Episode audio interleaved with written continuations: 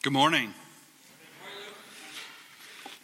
Pretty cool to preach preach in this church for the first time. So let's go. Let's do it. Well, I was wondering what was going to happen with Cole over here. Like a like a, he he just like walked over here in the middle of that song with a bag of what are those? Are they sour sour worms? Sour Patch Kids. I was I was hoping that Joseph was going to be like the, a teacher and be like, Cole, if you bring something into class, you need to share with the whole church.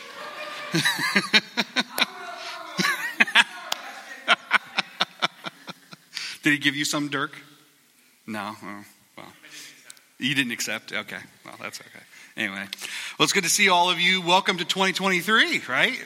We we we made it through 2022. Uh, so as Cole mentioned this morning, we're starting a series on the spiritual disciplines. Uh, and if, if that sounds like a really churchy word, you're not familiar with it, when we say spiritual disciplines, what we're talking about is basically we want to build spiritual muscles in this church. And the spiritual disciplines are like doing a spiritual workout, like working out our spirituality and basically growing spiritual muscles. Paul exhorts the church uh, throughout the epistles to discipline themselves in godliness. No, I don't want one. Thank you. Thank you. I love being interrupted in that way. Thank you. Paul tells us to discipline ourselves in godliness, not the eating of sour worms. And as a church, we've, we've, as Cole mentioned, we have five ways in which we do that. Five basically spiritual workouts that we do as a church to build ourselves up in the faith. We practice the intake of scripture, the practice of solitude in praying, the practice of Sabbathing and resting in Jesus, of self denial and fasting, and, and also in the practice of the seasons, orienting our calendars around the spiritual practices. And today, what we're going to be doing what we're going to be doing is not necessarily starting just talking about those spiritual disciplines in, individually, but we're going to get down to the foundation, down to the, the basement layer of the spiritual disciplines and see what's at the bottom of them. And I believe that if we can get to the bottom of those, well, our experience in practicing the disciplines will, I believe, be filled with joy because sometimes it's difficult. Now, a lot of times it's difficult. And so I want to do that with you this morning. So uh, in 2016, there was a newspaper article that came out that sent little ripples and waves through the uh, health and wellness uh, movement in America. They published a study showing that 70% of gym memberships have no one showing up to the gym, which is crazy, right? 70% of people who have a gym membership never show up.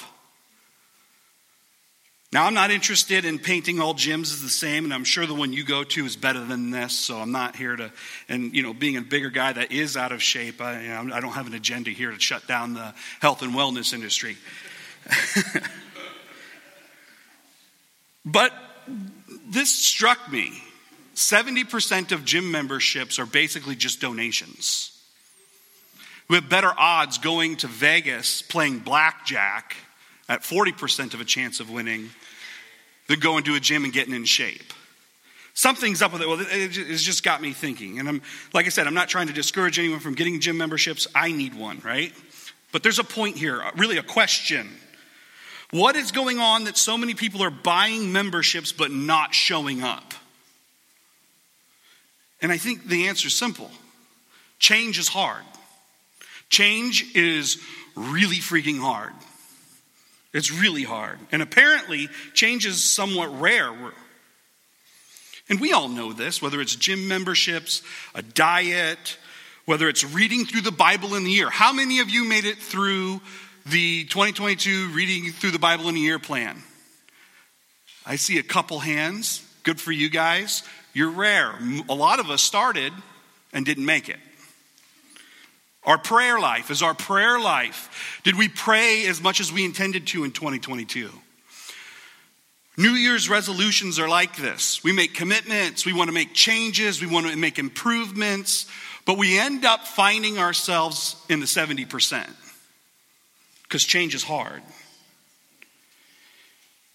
How do we, and, the, and the, so the question that keeps coming to my mind as I think about this, as I think about the disciplines, is how do we escape the black cloud of the 70%? And is it even possible? Or is it just based on like personality type, those who are naturally disciplined? Is there really any hope for change? Or to put it another way, is practicing the disciplines just another way to feel like a failure? Is it just another way to realize I didn't stick it out? What does that say about me as a person? Well, I have good news for you this morning. I have good news. God, I believe, wants to fill you with hope this morning. He wants you to know that your efforts to grow as a Christian are not in vain. He wants you to know that you already are what you aim to be in Jesus. You already are what you aim to be in Jesus. That change has already occurred, and you already are what you aim to be in Jesus. Look at your neighbor and tell them, you already are what you aim to be in Jesus. Change is not just possible for a Christian, it is absolutely certain. And I want us to see that in the text that we're going to be looking at together this morning. So stand with me as I read 2 Corinthians chapter 5 verse 16 down to chapter 6 verse 1.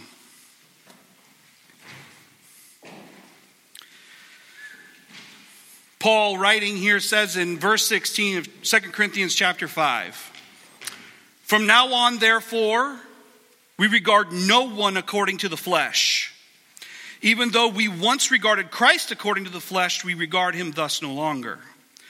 Therefore, if anyone is in Christ, he is a new creation. The old has passed away, and behold, the new has come. All this is from God, who through Christ reconciled us to himself and gave us the ministry of reconciliation. That is, in Christ, God was reconciling the world to himself, not counting their trespasses against them and entrusting to us the message of reconciliation. Therefore, we are ambassadors for Christ, God making his appeal through us. We implore you on behalf of Christ, be reconciled to God. For our sake, he made him to be sin who knew no sin, so that in him we might become the righteousness of God. Working together with him, then, we appeal to you to not receive the grace of God in vain. You can be seated. It's the word of the Lord. It is good and it is true.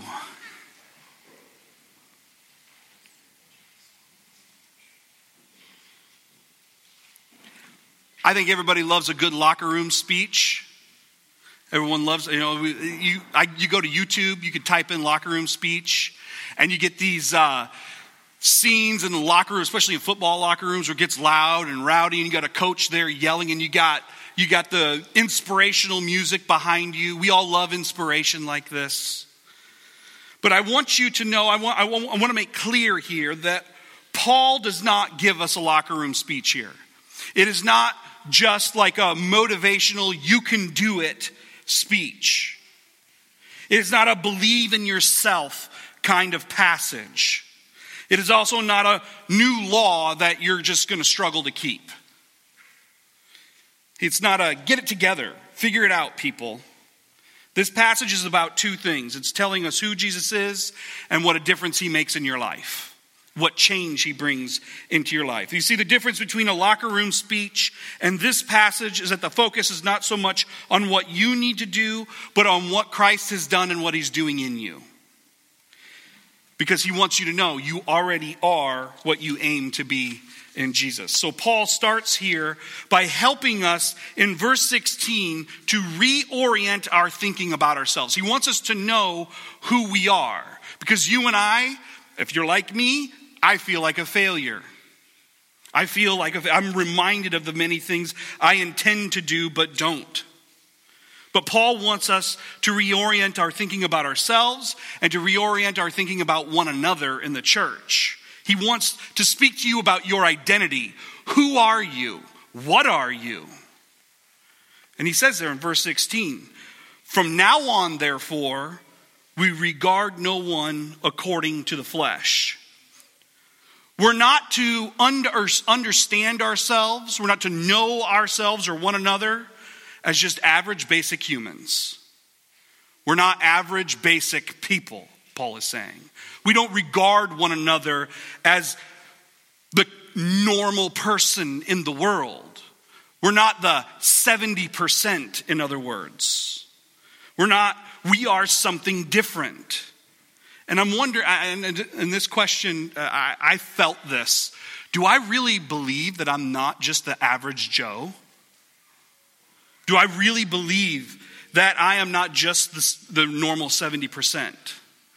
And Paul, here to, to, to, help us with this, he uses Jesus as an example to help us think through this. He uses Jesus there in verse 16. He says, Even though we once regarded Christ according to the flesh, he was just the son of Mary, a carpenter who, lived, who came from Nazareth. Just a, he appeared in many ways to just be a regular dude who also happened to really like the Bible. But when he dies for sin and raises from the dead, we realize, oh, he's not just a regular guy. He is not just a dude from Nazareth. He's the Lord. He's the Christ. He's God and do him and he is due worship. And so we don't just regard him as a regular person. Paul is saying in a similar but different way, we should not be regarding one another as just regular people. We shouldn't regard ourselves as a regular person. And in verse 17, he tells us how we should regard ourselves and how we should regard one another. He says in verse 17, therefore, if you are in Christ, you're what? A new creation. You're something different. You aren't a normal, average Joe. You aren't just a regular person. You aren't the 70%. That's not you. You, you have a different identity. We're a new creation. Through the resurrection of Jesus, his identity as God in the flesh was put on full display. And our union to Christ by faith allows us to share in the miracle of his resurrection, which is being changed into a new creature. His resurrection brings us the ability to be a new creature, experiencing the work of new creation in our hearts. And, you know, that can just sound like a bunch of religious nonsense if you leave it there. You know, we put this, we put verse 17 on coffee cups we, we scribe it on our walls, you know, we memorize it, and, and we, it becomes a slogan. Oh, we're new creatures in Christ. But what does that actually mean? What does that actually mean? And uh, because I think if we get, get to the bottom of this, it will really help us, in particular as we think about the disciplines. Genesis 1 and 2 are amazing chapters in the Bible. God creates the whole world, He declares it good. He creates Adam and Eve. He declares them very good. And so we get this picture of a pure, sinless, and really a, a, a, a kind of utopia in Genesis 1 and 2. It's, it's, it's flourishing and happiness and joy. It's what we all would want, it's what we all long for. They're in loving relationship with one another and they're in loving relationship with God, and God walks with them in the cool of the day. It's, it's beautiful, it's what everyone wants. Creation was good and was all at peace and joy. But then when we come to chapter 3 in Genesis, we see Adam and Eve fail. They sin, and as they sin, God banishes them from the garden, He banishes them from His presence, and all the flourishing goes away. Sin and death reign.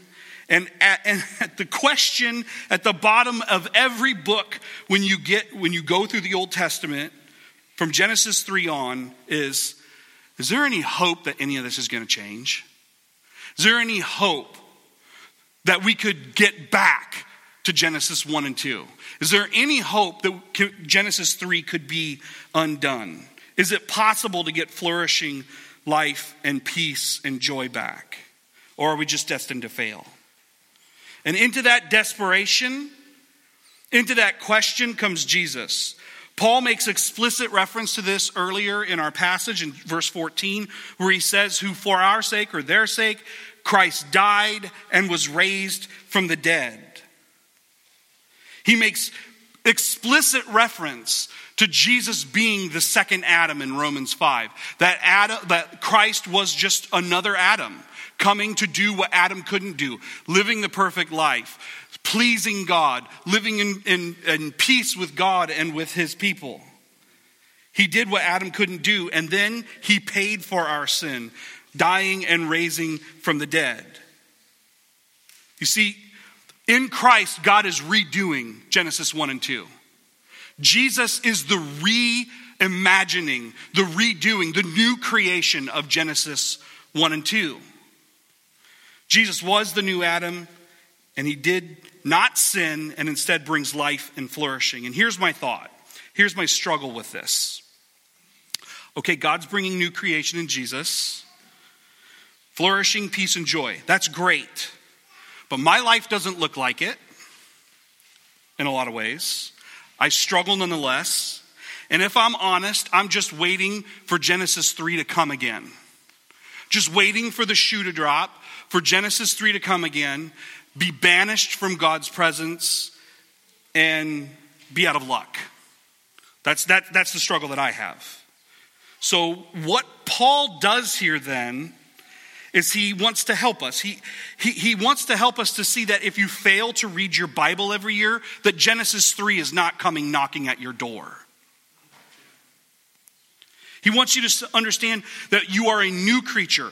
And it's not just Genesis 1 and 2 over again, it's an entirely new creation. And so I, Paul goes on, and we do not have time to unpack everything that's here. But Paul goes on, and he, I, I'm just going to pull out three things quickly. Three things that Paul uses to describe to us what being a new creation means, what it is, and how it works. He's going to show us that as new creatures, we're reconciled, that we're righteous, and that we're fruitful. So, those are the three things he's going to show us here. First, he shows us that we're reconciled. In verses 18 to 20, he shows us that we are reconciled to God. He says, All this is from God who through Christ reconciled us to himself. We're reconciled. He gave us the ministry of reconciliation, that he made us reconciled people. You are not a failure, you are reconciled to God. God is not angry at you, and your job is not to make him happy with you. You are reconciled with him through the work of Christ. Jesus, through his life, his death, and his resurrection, made peace between us and God. He reconciled what was broken in Genesis chapter 3. Genesis 3 is the story of how our relationship with God went bad. And in Jesus, him stepping in, he makes it right. In Christ, you are reconciled to God. Being a new creature means that you are perfectly reconciled with God. You don't need to try to fix your relationship with God, Jesus did. You don't need to try to maintain your relationship with God, Jesus did, and He does. You don't need to improve your relationship with God because it's already perfect in Christ. You already are what you aim to be in Jesus. You cannot read enough of the Bible to make God more happy with you than he currently is. You cannot pray more to God to make him more happy with you than he already is in Jesus. In other words, you are already what you want to be with God in Jesus. You're reconciled. So when you pr- fail to pray as you should, or read your Bible as you should, practice the disciplines as you should, do you need to be reconciled with God? Do you need to, you know, go to him and try to figure out a way to make peace with him? The answer is no. Because Jesus already has for you. In Jesus, you are permanently, perfectly, and eternally at peace with God. He did it. It's done. You don't have to worry about it. You can rest in Him. In fact, it's not just something that's done, it's your identity. It's who you are. It defines you as a being. You are a new creature in a far better place than even Adam and Eve were. You see, Adam and Eve were at peace with God in the garden in Genesis 1 and 2. The problem was was they were capable of being at odds with God and they ended up being at odds with God in Genesis 3. But what Jesus does he gives us a far better situation. He comes in and he reconciles with God and us with God in a way that makes that reconciliation permanent. We cannot be unreconciled with God because our reconciliation is not based upon us or our behavior or our practice of the disciplines. Our reconciliation is rooted in the work of Jesus, which gives us a very secure foundation. Which means that when you try to go practice the disciplines, you can do so without fear. God is not going to be upset with you if you don't do what you think you need to do with the disciplines. You are rooted, you are a reconciled person as a new creature. You don't have to fear Genesis 3 happening to you again. Second, you're not only reconciled, but you're righteous. Verse 21. You're not only reconciled, but in verse 21, for our sake, he made him to be sin, Christ to be sin, your sin and my sin he made him to be sin who knew no sin, so that in Christ we might become the righteousness of God. You are righteous. You're not just reconciled. God, it's not just that God, you're at peace with God. You are righteous before Him, and that's your very identity. You are a righteous person. You are not the 70%. You are righteous before Him. So many of us think that if we read more of the Bible, that that will make us more righteous. You cannot be more righteous than what Jesus has made you. If we pray more, we'll be more righteous. If we practice more fasting, that'll make us more righteous. No, you are righteous in Christ. You cannot add to it, and you certainly cannot detract from it. You are already righteous, and change has already come. The question is not, is change possible? The question, the reality is, change has already happened. It's already happened. You are, the old has gone, the new has come. You are righteous. You have the very righteousness of God, the righteousness of Jesus. This is why, this is why we just quoted in, in our uh, confession that we have the Jesus' robe of righteousness. We wear his righteousness, wear his righteousness. Adam and Eve were righteous and they were without sin in the garden. But it was their own righteousness, which means that it could be lost and it meant that it could be corrupted. Note here, we are given God's righteousness. That's what he says in verse 21 that we might become the righteousness of God. We don't have our own righteousness, we have God's righteousness. So, what that means is you can't mess it up. The change has happened and it's permanent, it's effective, and it's forever. You cannot fail. You are already righteous. You are already what you aim to be in Jesus. Look at your neighbor and remind them that. You are already what you aim to be in Jesus.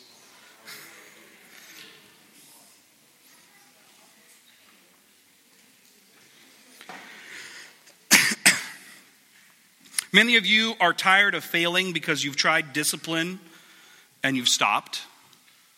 You've tried to read the Bible and then stopped. You've tried to pray and then quit. You tried to stop a particular sin and you failed. You've tried to improve your marriage but failed. You've tried to find joy in Jesus and just feel stuck.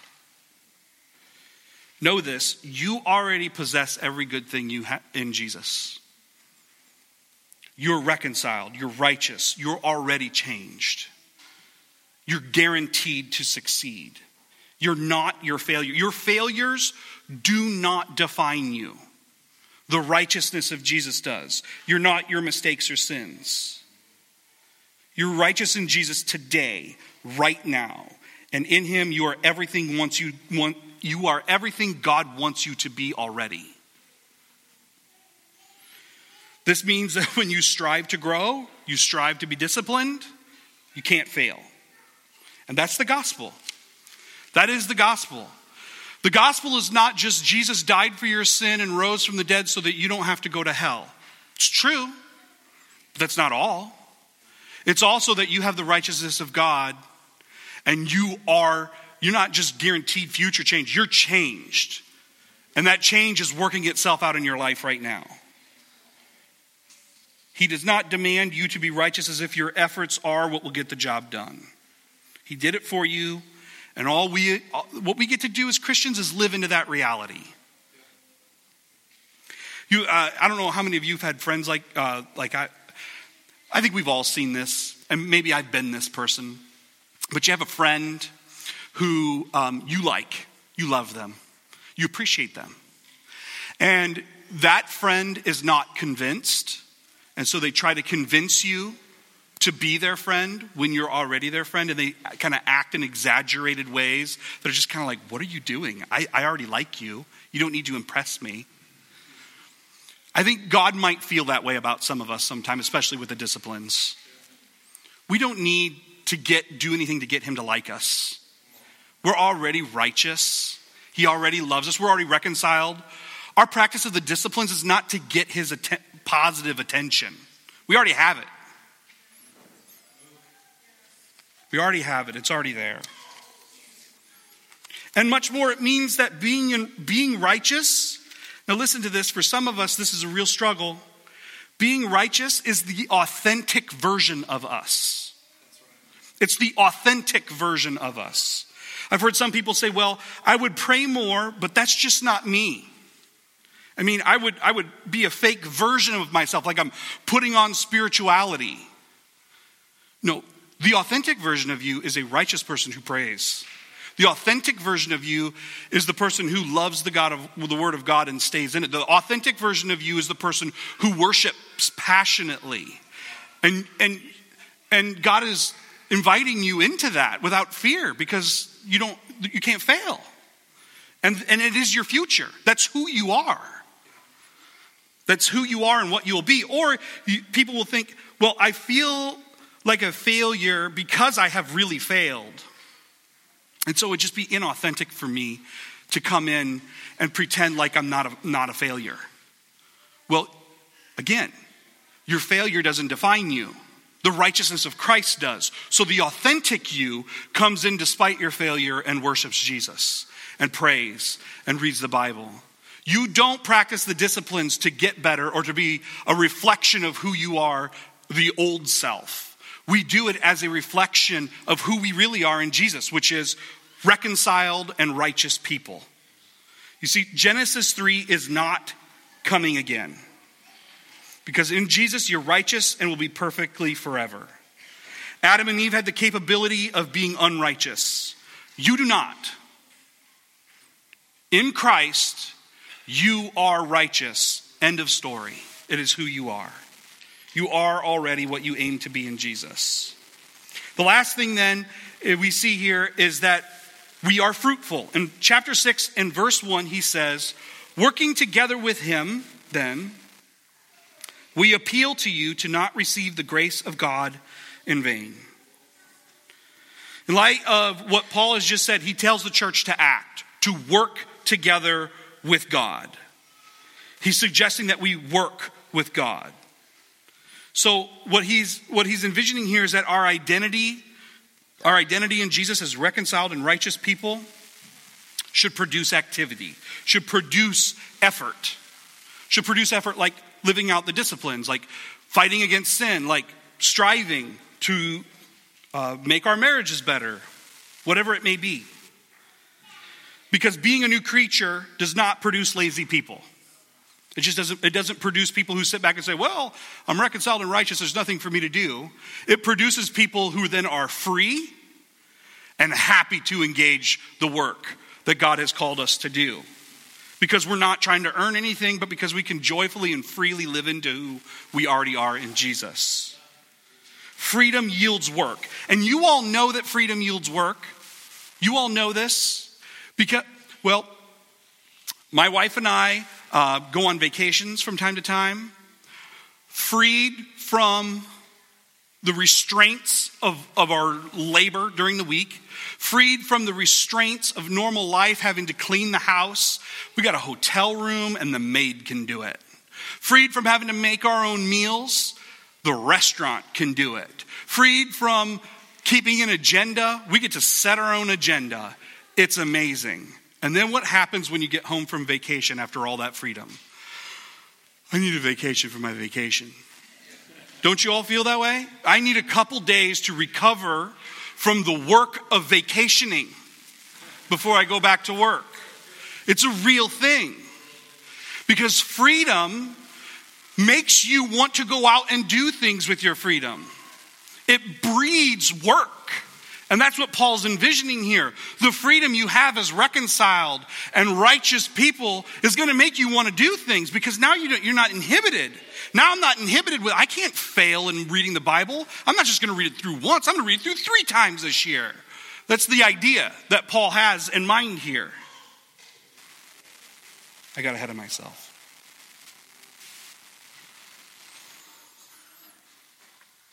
This is the kind of thing that happens in the Christian life.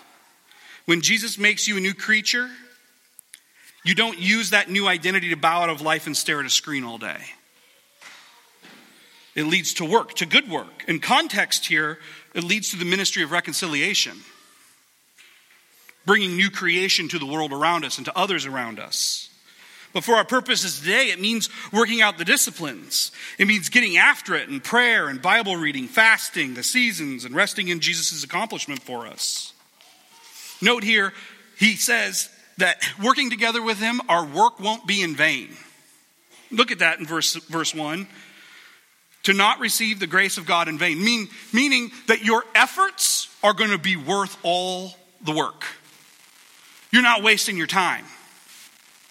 That's really good news because that means that means that if you intend to read through the Bible this year and you make it to February, that there's good fruit in that. And God is working through it and He's using it, and it's not a waste of your time. Well, I didn't make it through. I'm a failure. No, you're righteous and your work is fruitful. God is going to use it to bless you and serve you. So I don't know if you're intending to read through the Bible in the year, the, through the year this year, but if you do, take that word of hope don't fear failure. Jump in. God will make your work fruitful. Your work is already fruitful. You are a fruitful person in Jesus. It is part of your identity, it's part of the reality of being a new creation.